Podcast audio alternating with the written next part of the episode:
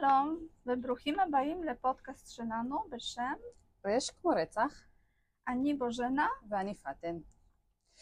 אה, אז לפני שאנחנו מתחילות את הסיפור של היום, רק רצינו להגיד אה, תודה רבה לכל מי שהאזין לפרק הראשון. תודה רבה לכל מי שהגיב וכתב לנו, זה ממש מרגש אותנו. נכון. תמשיכו לעשות את זה. אה, גם רצינו להגיד שפרט לאפליקציות ההאזנה, הפודקאסט זמין להאזנה גם ביוטיוב, בערוץ היוטיוב שלנו, פודקאסט טרש כמו רצח, או שאתם יכולים לחפש את שם הפרק. אנחנו נמצאות גם בפייסבוק, קבוצת פודקאסט טרש כמו רצח, אנחנו מעלות בסוף כל פרק אה, פוסט מסכם כזה עם תמונות, כישורים וכולי, אתם מוזמנים להגיב ולכתוב מה אתם חושבים על הפרק. ואנחנו גם נמצאות באינסטגרם, uh, R as murder, כנ"ל כמו בפייסבוק. וזהו, אז מוכנה להתחיל את הסיפור של היום? נכון. יאללה. היום אני רוצה לספר לכם על מקרה רצח שהיה כמעט מושלם, והרוצח היה חופשי במשך 18 שנים, ובטח חשב לעצמו שכבר יצא בזול ואף אחד לא יחפש אותו. ברור, זה, זה באמת מלא זמן. נכון, 18 שנה. אנחנו עוברים לארצות הברית כמובן, כי רוב הקייסים מעניינים זה בארצות הברית. כמובן. אה, ולעיר דנבר ל-1989. פה באחד מהבתים בערב יושבת גברת בשם וונדה פלאנרי, Mm-hmm. והיא מסתכלת על תוכנית האהובה אליה בשם אמריקה, America's Most Wanted. אוקיי. בתוכנית הזאת מציגים מקרי רצח שלא נפתרו ומבקשים מהצופים רמזים, אולי מישהו יכול להוסיף משהו שיעזור ב... בלתפוס את הרוצח. מעניין, אוקיי. הפעם זה מקרה שקרה לפני 18 שנה, אז הרבה זמן, ומקרה של, של רצח של משפחה שלמה, שלושה ילדים, אימא וסבתא. Mm-hmm. והרוצח כבר ידוע שזה בעל ואבא של המשפחה בשם ג'ון ליסט, שהוא פשוט אחרי הרצח שבוצע הוא נעלם. אוקיי. אז מבקשים אם מישהו יכול אה, לעזור, אם יש למישהו איזשהו מידע חשובה למשטרה. אז אה, גם מראים את הפסל של, הג'ון, של ג'ון ליסט, אבל אחרי 18 שנה, איך הוא יכול להיראות אחרי 18 שנה עכשיו, כי זה מה שחשוב. הפסל בנו לפי התמונות של אימא ואבא שלו בגילו עכשווי. אז uh, ככה וונדה מסתכלת, מסתכלת ככה על, הפסל, ופתאום נפל לה האסימון, וחושבת וואלה, הוא ממש דומה לשכן שלי שהיה פה על ידי, היה גר עם אשתו. הם עכשיו עברו לריצ'מונד, אבל היו הרבה שנים גרים על ידה. והייתה קצת צוחקת מזה, ממש דומה. ובאמת, היו לו משקפיים עם מסגרת עבה, היה לו צלקת מאחורי האוזן, גם מבחינת הפרופיל, לא רק פיזי, אבל גם פרופיל פסיכולוגי, הוא היה בן אדם שקט, רואה חשבון במקצוע, מאוד אלגנטי, תמיד בחליפה, תמיד בעניבה. ונוקשה כזה בגדול. אז הכל היה לה מתאים חוץ משם שלו, Mm-hmm. כי בגדול השכן שלו זה רוברט פיטר קלארק, ומי שהמשטרה מחפשת זה ג'ון פרדריק ליסט. אוקיי. והשכנה זכרה את כל הדברים האלה. הכל הדברים זכרה כי זה השכנה שכנה סקרנית. סקרנית. אוקיי. והיא לא ויתרה, כאילו בהתחלה צחקה, אבל חשבה וואלה אולי יש בזה משהו, והרימה טלפון ל-911 אוקיי. וסיפרה למשטרה מה היא יודעת. אוקיי. והמשטרה אחרי, אחרי תוכנית קיבלה 200 פניות בערך, והייתה צריכה באמת לבדוק כל פנייה ופנייה, כי יכול להיות, כל דבר יכול להיות חשוב. וגם הגיע לרוברט קלארק, אוקיי. לעבודה שלו במשרד להנחלת חשבונות, והתחילו ככה רגיל בסמולטוק, ופתאום ככה שאלו אותו, רגע, תגיד, אתה ג'ון ליסט? והתשובה הייתה, לא, לא, לא, מה פתאום, אני לא ג'ון ליסט. וזה מנורה אדומה, כי בגדול בן אדם שחף מפשע, שהוא לא קשור לקייס, אז הוא יגיד, מה, איזה ג'ון ליס? מי זה בכלל? נכון, הוא לא יבין מי זה ג'ון ליס. נכון, למה אתם שואלים? ופה הייתה כאילו תשובה ש... אה, אה, זה היה נראה כאילו שג'ון, אה, רוברט קלארק, כן? כן. אה, כאילו חיכה לש... לשאלה הזאת הרבה זמן והיה מוכן, ובשביל להגיד לא, לא, לא, זה לא אני. אוקיי. אז כמובן לקחו לו טביעות אצבע, וטביעות אצבע היו ממש מתאימים לטביעות שמצאו בזירת הפשע, בבית, איפה שהרצח אה, התרחש, וכמובן תפסו אותו, לקחו אותו לכלא. Mhm. אבל עכשיו באמת זה הזמן באמת להכיר את ג'ון ליסט, מי זה? אז הוא נולד ב-1925, נולד בעיר בי-סיטי, שזה במישיגן, למשפחה של עולים מגרמניה. מהמם. עולים אה, מגרמניה מאוד מאמינים, מאוד דתיים, בווידוי פרוטסטנטי, אה, וגם מאוד כזה מסורתיים, נוקשים. אה, אימא הייתה בת אה, 38 כשהוא נולד, אימא עלמה, ואבא פרדריק, הוא היה בגיל 60 כבר. וקשר עם אבא לג'ון לא היה טוב. ולא יודעים בדיוק למה, אבל הוא אפילו לא, אבא אפילו לא השתמש בשם פרטי שלו, רק אה, קרא לו ילד. וואו. כן. קשוח. אבל מצד השני, הקשר עם אמא עלמה היה מאוד מאוד הדוק, מאוד אה, חזק. אמא הייתה ממש אה, מעבירה לו כל האמונה שהייתה גם לה, והם היו ביחד כל הזמן הולכים לכנסייה וכל הזמן היו ביחד. היא הייתה גם מאוד ביקורתית כזאת ואימא פולניה כמו שאת יודעת. גרמניה במקרה הזה. היה די דומה. אז זה קרוב, כן, כן. גרמניה ופולין. אה, ואז הילדות של ג'ון בגדול לא הייתה שמחה, כי הוא לא היה לו חברים, הוא תמיד היה כזה שקט, לא כל כך ידע איך אה, ליצור קשר עם חברים, לא, י- לא, לא שיחק עם חברים, אה, באמת אה, היה ממש כזה ילד עצוב. כן, אבל מצד שני אין כזה נגיד מקרה ממש אה, אה, כזה קריטי בילדות. לא, שום דבר לא קרה לו כזה קריטי, פשוט אוקיי. אה, זה רק אה, הצורה שגידלו אותו. סבבה, אוקיי. אה, אבל אחרי שהוא סיים תיכון, פתאום הוא החליט אה, שהוא רוצה להתגייס לצבא. שדווקא עלמה כמובן לא אהבה את, הפתר...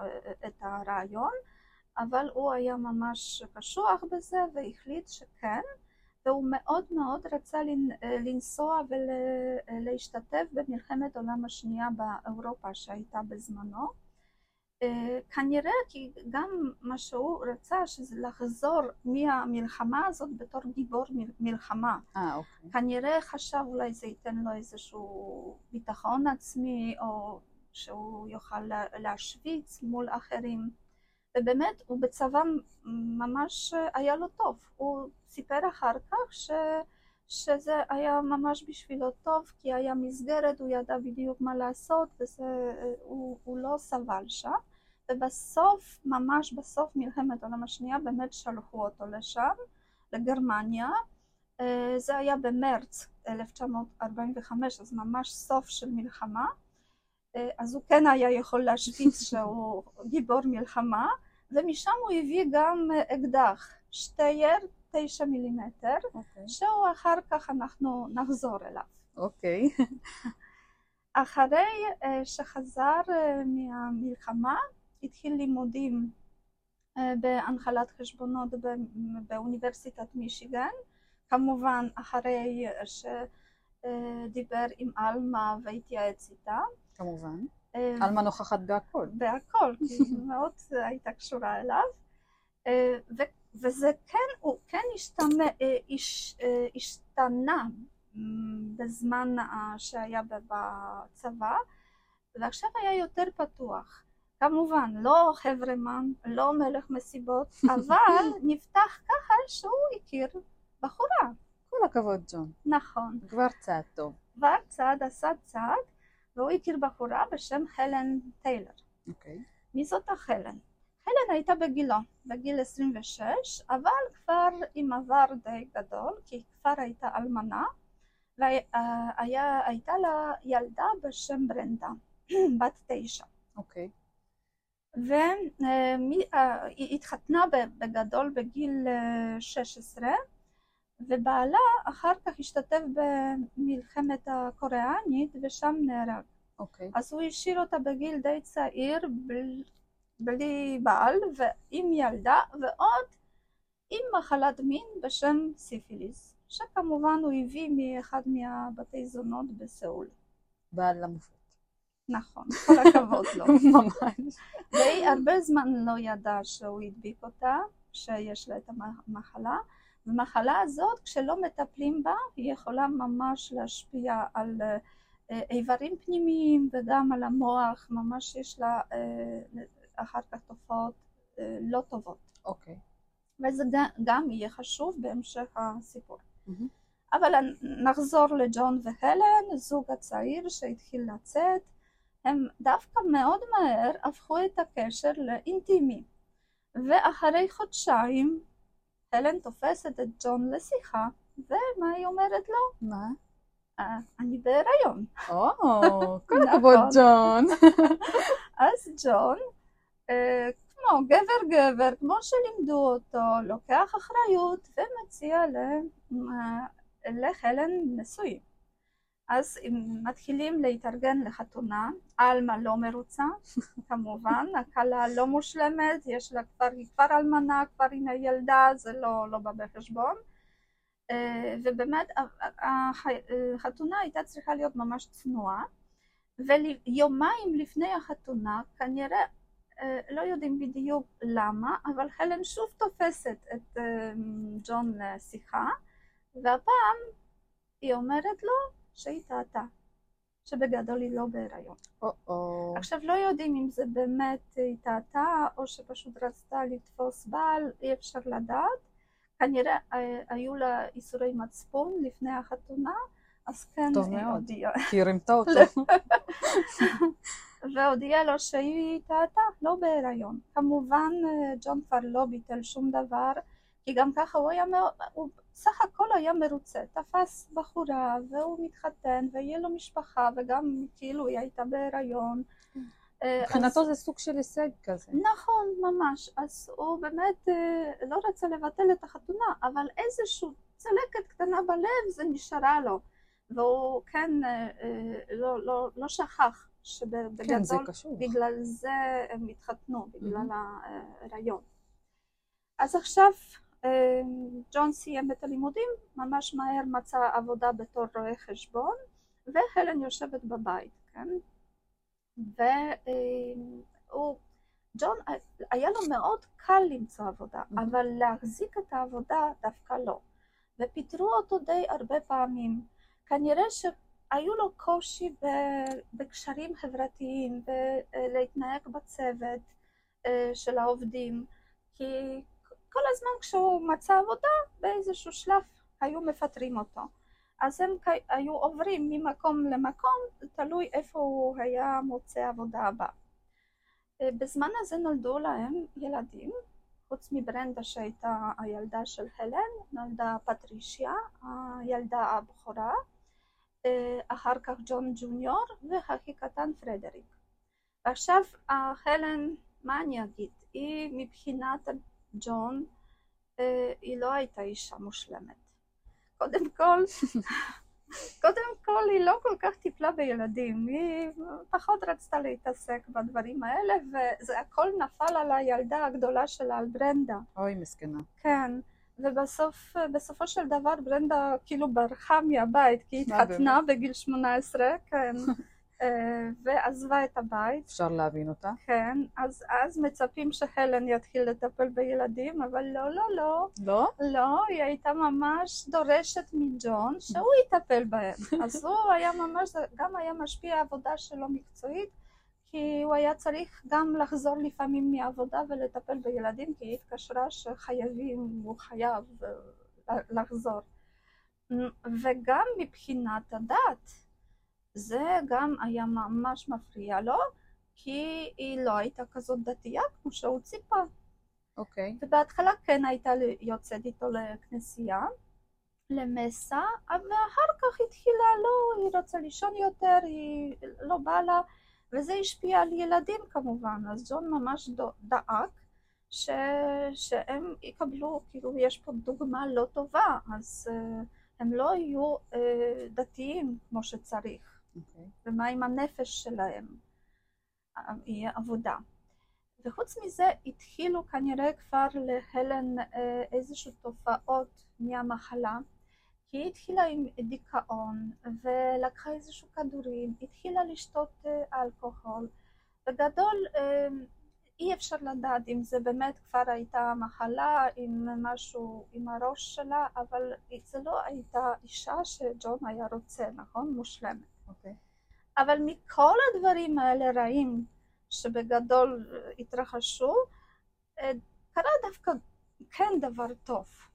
כי הציעו לג'ון פתאום עבודה בבנק לאומי בג'רסי סיטי אה, בתפקיד גבוה שאפשר להרוויח שם 25 אלף דולר בשנה, שזה סכום היה בזמנו סכום ממש יפה.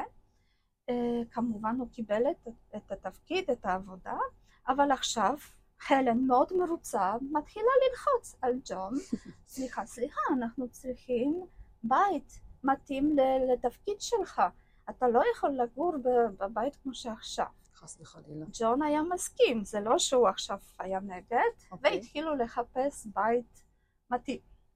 חיפשו, חיפשו ומצאו ברובע יוקרה בווסטפילד זה נקרא, זה בג'רזי. אה, בית בגדול אני יכולה להגיד שזה וילה. זה שלוש קומות, 19 חדרים, ממש סלון ממש ענק שאפשר לעשות שם מסיבות אה, ריקודים. אה, בעיה שזה עולה 50 אלף דולר. זה, זו תמיד הבעיה בלקנות בית. נכון, ורוצים גם מקדמה, כן? אוקיי. 20 אחוז. ואין להם את הכסף. ברור, כי הוא רק התחיל לעבוד. נכון. אז למי פונים? למי? נו, למי? לאלמה. לאלמה שיושבת שם ב-ACT עדיין, ויש לה רכוש לא רע שם, הבעלה כן השאיר לה כסף. אז אה, ג'ון פונה לאלמה ומבקש אם היא יכולה להשקיע בבית הזה, כמובן היא מסכימה, אבל בתנאי שהיא רוצה גם לגור בווילה. טוב, צודקת בגדול. נכון. אז היא כן עוברת לגור ביחד איתה, בקומה שלישית. אה, אם יש לה שם יחידה משלה, עם מטבח, אה, הכל אמבטיה כמו שצריך, אבל את יודעת, כמו שאת אומרת... זה מתכון לאסון. זה מתכון לאסון, כי היא לא הייתה עוצרת את עצמה, והייתה כן מתערבת לחיים של הזוג למטה והילדים, והיו לה דברים, הרבה דברים שלא אהבה.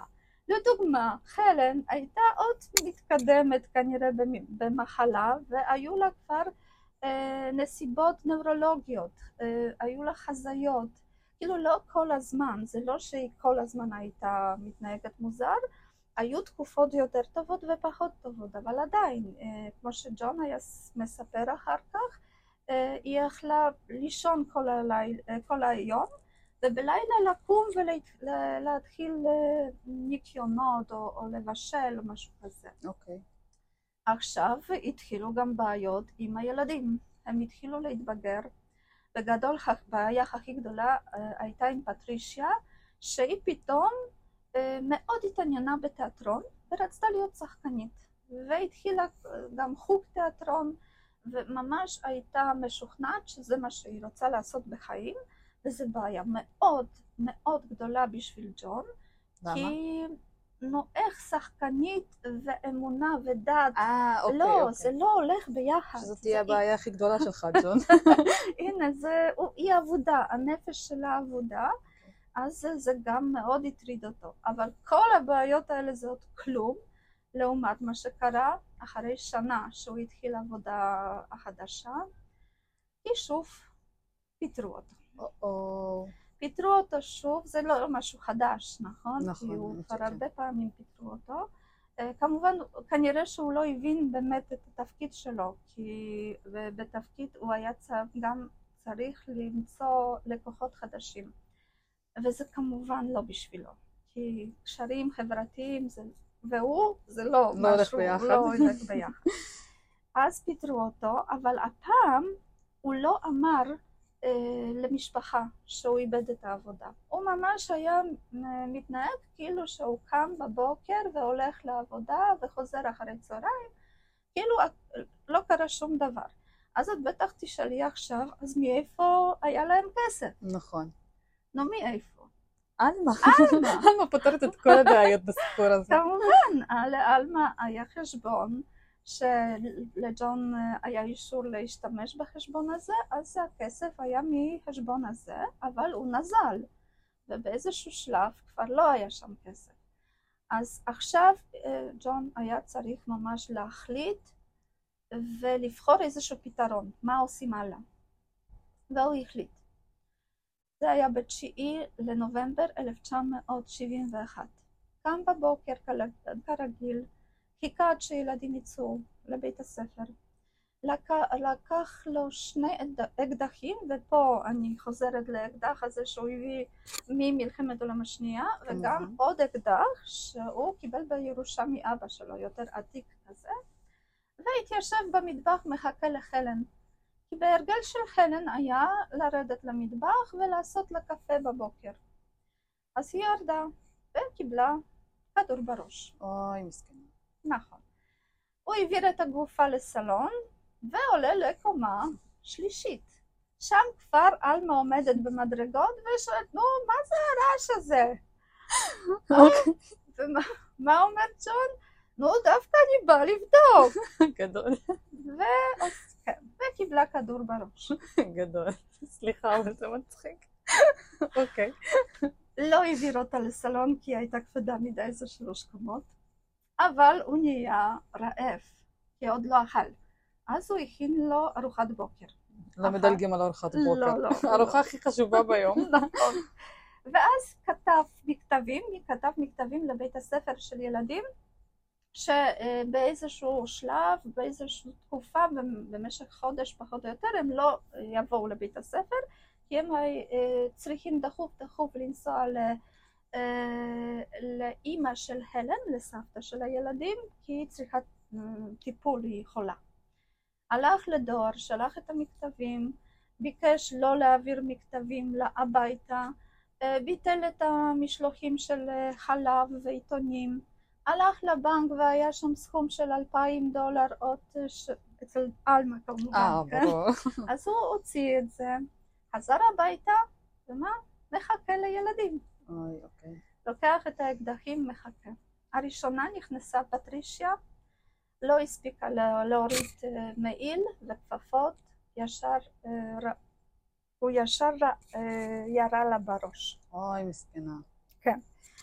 אחר כך פרדריק אותו דבר. וכל הגופות היה שם בסלון, כן? ליד שם... אימא שלהם? נכון. שם שקי שנה, שיהיה להם נוח כנראה, לא יודעת בשביל אוקיי. מה.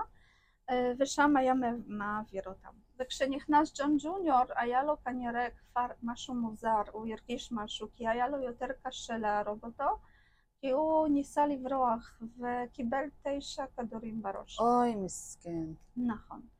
ואחרי זה, מה עושה ג'ון אחרי כל ה... מה עושה? ארוחת ערב. אה, ג'ון ממש מקפיד.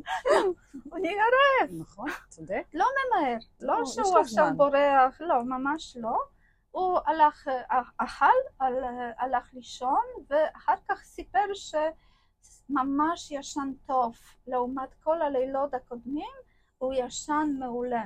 ברור, הוא פתר את כל הבעיות שלו. כן, עם חמישה גופות ב... בדיוק. אה, בסלון. אבל הוא ישן ממש טוב. למחרת קם, ועכשיו הוא כן כתב uh, כמה מכתבים ב- למשפחה וגם לכומר, זה היה לו חשוב כי הוא היה פעיל בכנסייה. מוריד את התרמוסטט למינימום בשביל שהטמפרטורה תהיה נמוכה, מדליק אינטרקום עם מוזיקה קלאסית, שבכל הבית יהיה מוזיקה קלאסית. Uh, הוא גם אה, חותך את עצמו בכל, מכל התמונות שהיו בבית, שלא ידעו איך הוא נראה, אה, ויוצא. אה, עוד שכחתי, גם הדליק כל האורות בבית. כן. אוי, הוא ממש דאג. הוא כביכול עשה את זה שלא יחשדו אנשים מבחוץ? נכון, שהם יחשבו אוקיי. שמישהו כן יש בבית. אה, אוקיי. ויצא, סגר את הדלת נעלם. עובר חודש כמעט, לשכנים כן היה חש- חשוד אה, שכאילו מה קורה שם, כאילו כן יש מישהו, אין מישהו, אבל אף אחד לא פנה למשטרה. מי שכן פנה למשטרה זה מורה לתיאטרון של פטרישיה, את אה, איליאנו. אה, כי הוא זכר פתאום שהיא כן סיפרה לו באיזשהו שלב, באיזשהו יום, שאם קורה כזה דבר שאני לא באה לחוג ויגידו לך שאני נסעתי לאנשהו, אז תדע שאני מתה, שאני כבר לא בחיים. אוקיי. כי אבא שלנו, ככה היא סיפרה, לקח אותנו יום אחד לשיחה, את הילדים, ואמר להם שהוא יצטרך להרוג אותם, ושאל איך הם רוצים להיות כפורים. אוי ואבוי. נכון, זה קריפי. ממש. כמובן הוא לא, לא האמין לזה, מי היה כן. מאמין לדבר האמת כזה? שכן, הוא בטח חשב שהיא מספרת סיפורים. כן, עד שזה באמת לא קורה, זה אף אחד לא מבין. נכון. אז uh, הוא דאג וביקש שמשטרה יבדוק. משטרה באה, שני שוטרים, הדלת נעולה, uh, אבל חלון היה קצת פתוח, אז נכנסו דרך החלון. ועכשיו מה הם uh, רואים בפנים? כמובן חלק מהמנורות כבר נשרפו, אז כזה לא ממש מעורר. Uh, נכנסים, רואים כתמי דם על הרצפה, יש כבר ריח מוזר, נכון? סך הכל חמש גופות. והמוזיקה קלאסית. אוי כן? ואבוי, זה ממש קריפי. וקור כלבים, כן? חדר מתים. נכון. ונכנסו לסלון, ראו, בהתחלה חשבו שזה גוש של בגדים שזרקו שם, התקרבו יותר קרוב, אז זה, זה גופות. מצאו גם את עלמה, מי שלא מצאו זה ג'ון, נכון? אבל נכון. זה עדיין לא הוכחה שהוא עשה את זה. רק כשנכנסו לחדר העבודה שלו, מצאו את האקדחים על השולחן עבודה ומצאו את המכתבים. וזה מכתב לכומר. והם פותחים את המכתב וקוראים, כן? כן. והוא שם אה, מוודא בהכל, כאילו הוא מספר מה הוא עשה, איך הוא ולמה הוא עשה, מבקש סליחה מכומר שעשה לו בעיות, שעשה לו בעיות. כן. והוא מספר לכומר שפשוט הוא דאג לנפשות של, של הילדים, של חלן, כי הוא מאוד חשוב לו שהם ילכו לגן עדן, והוא עכשיו בטוח שהם בגן עדן, והוא חושב שזה לא היה אה, קורה אם אה, הם היו פוש... פושטים רגל, אה, והרמת החיים היה, הייתה יותר נמוכה אצלם.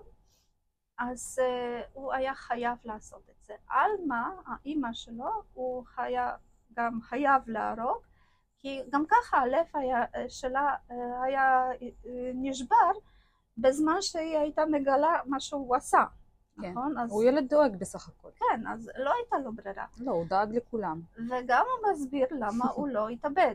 למה? זה מעניין. אז הוא בן אדם מאמין, ובנוצרות מי שמתאבד לא יכול להיכנס לגן עדן. כן. וחשוב לו, הוא רוצה להיכנס לגן עדן. אז תרצח חמישה אנשים. אז רוצח חמישה אנשים, הולך לגן עדן. והלך לגן, הוא רוצה ללכת לגן עדן, ולמתאבדים אין כניסה. אז הוא לא היה. לרוצחים כן. ועכשיו אז הכל ברור כבר, יודעים שצריך לחפש את הג'ון ליסט, אבל איפה הוא? זה כבר פער של חודש, נכון. מאז שהוא ממש עזב את הבית.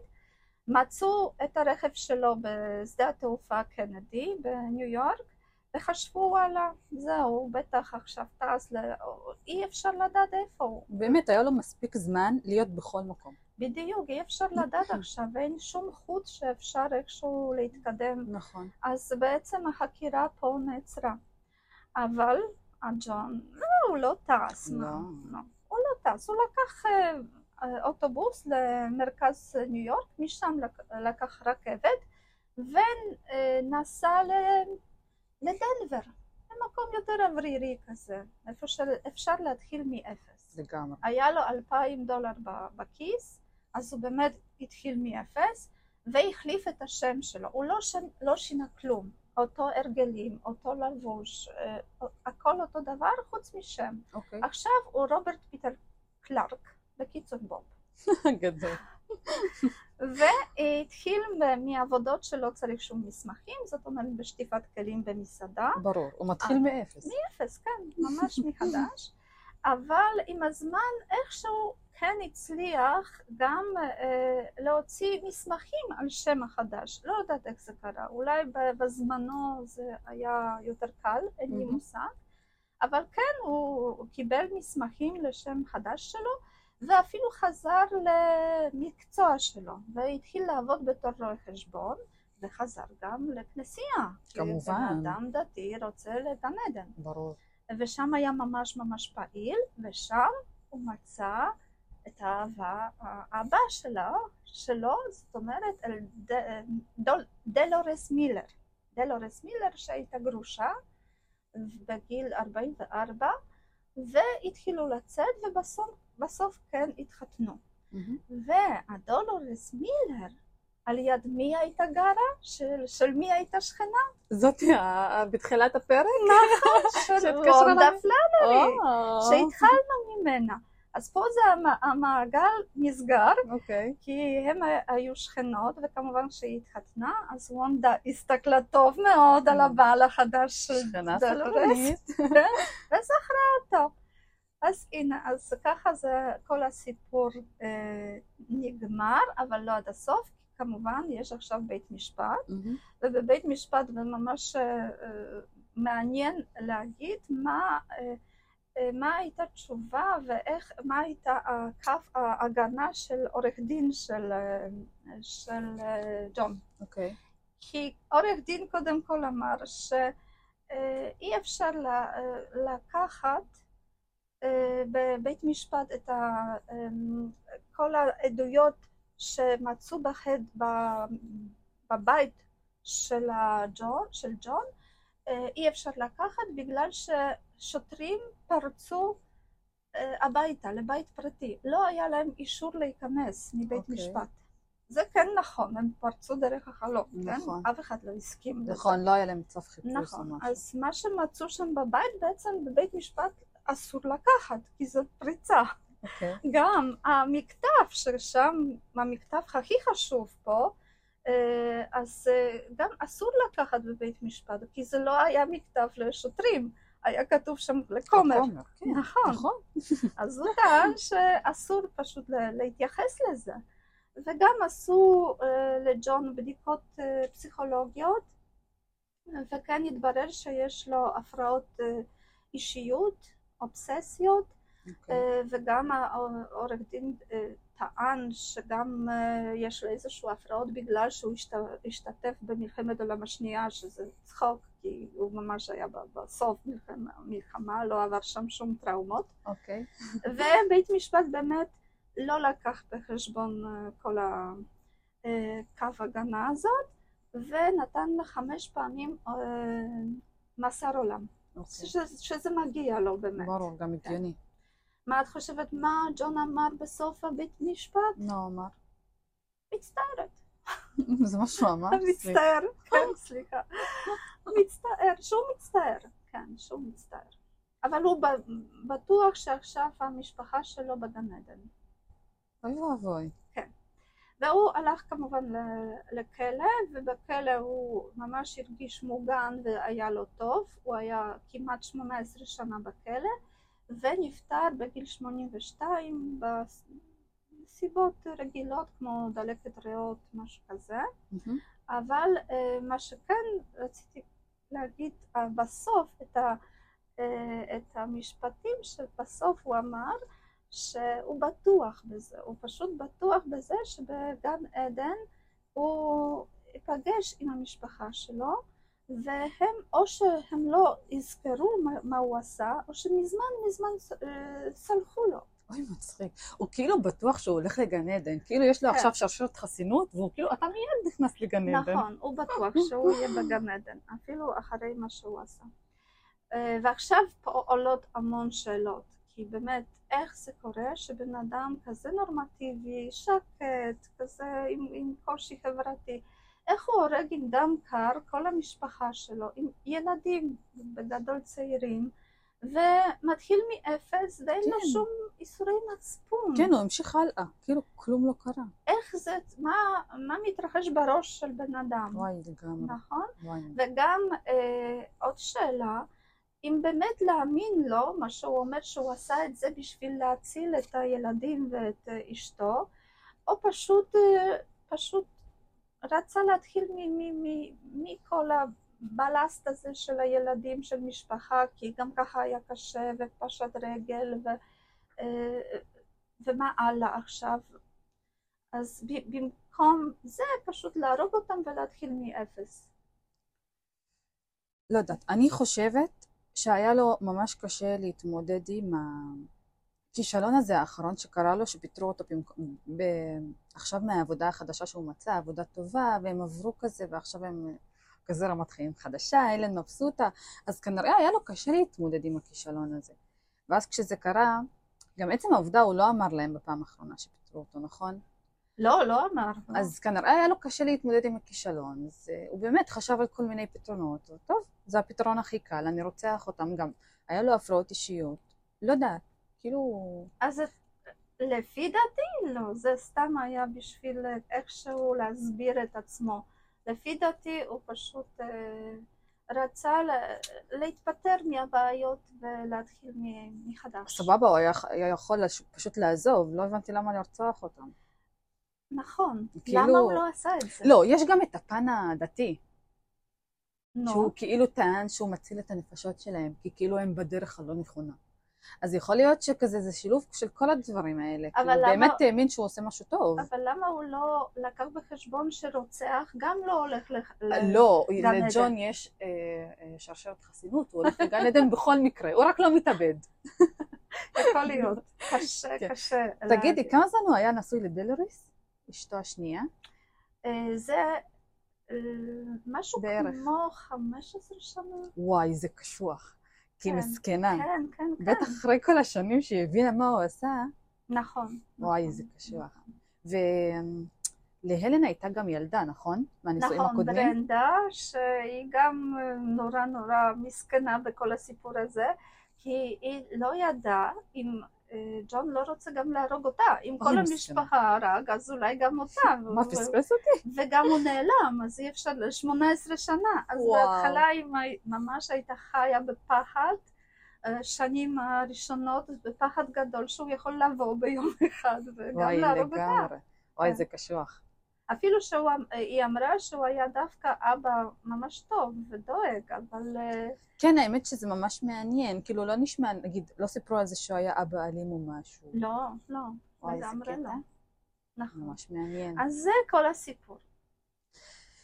זהו להיום, אנחנו נשמח לשמוע מה אתם חושבים, תכתבו לנו בפייסבוק, באינסטגרם, אה, תגידו מה אתם חושבים על הפרק, אם יש לכם משהו להוסיף. ואנחנו... תודה רבה על הקשבה. נכון. שהגעתם עד לפה. זה כבר אומר משהו טוב. ושבוע הבא. ניפגש, אה, נשתמע בסיפור חדש. תודה. ביי ביי. ביי.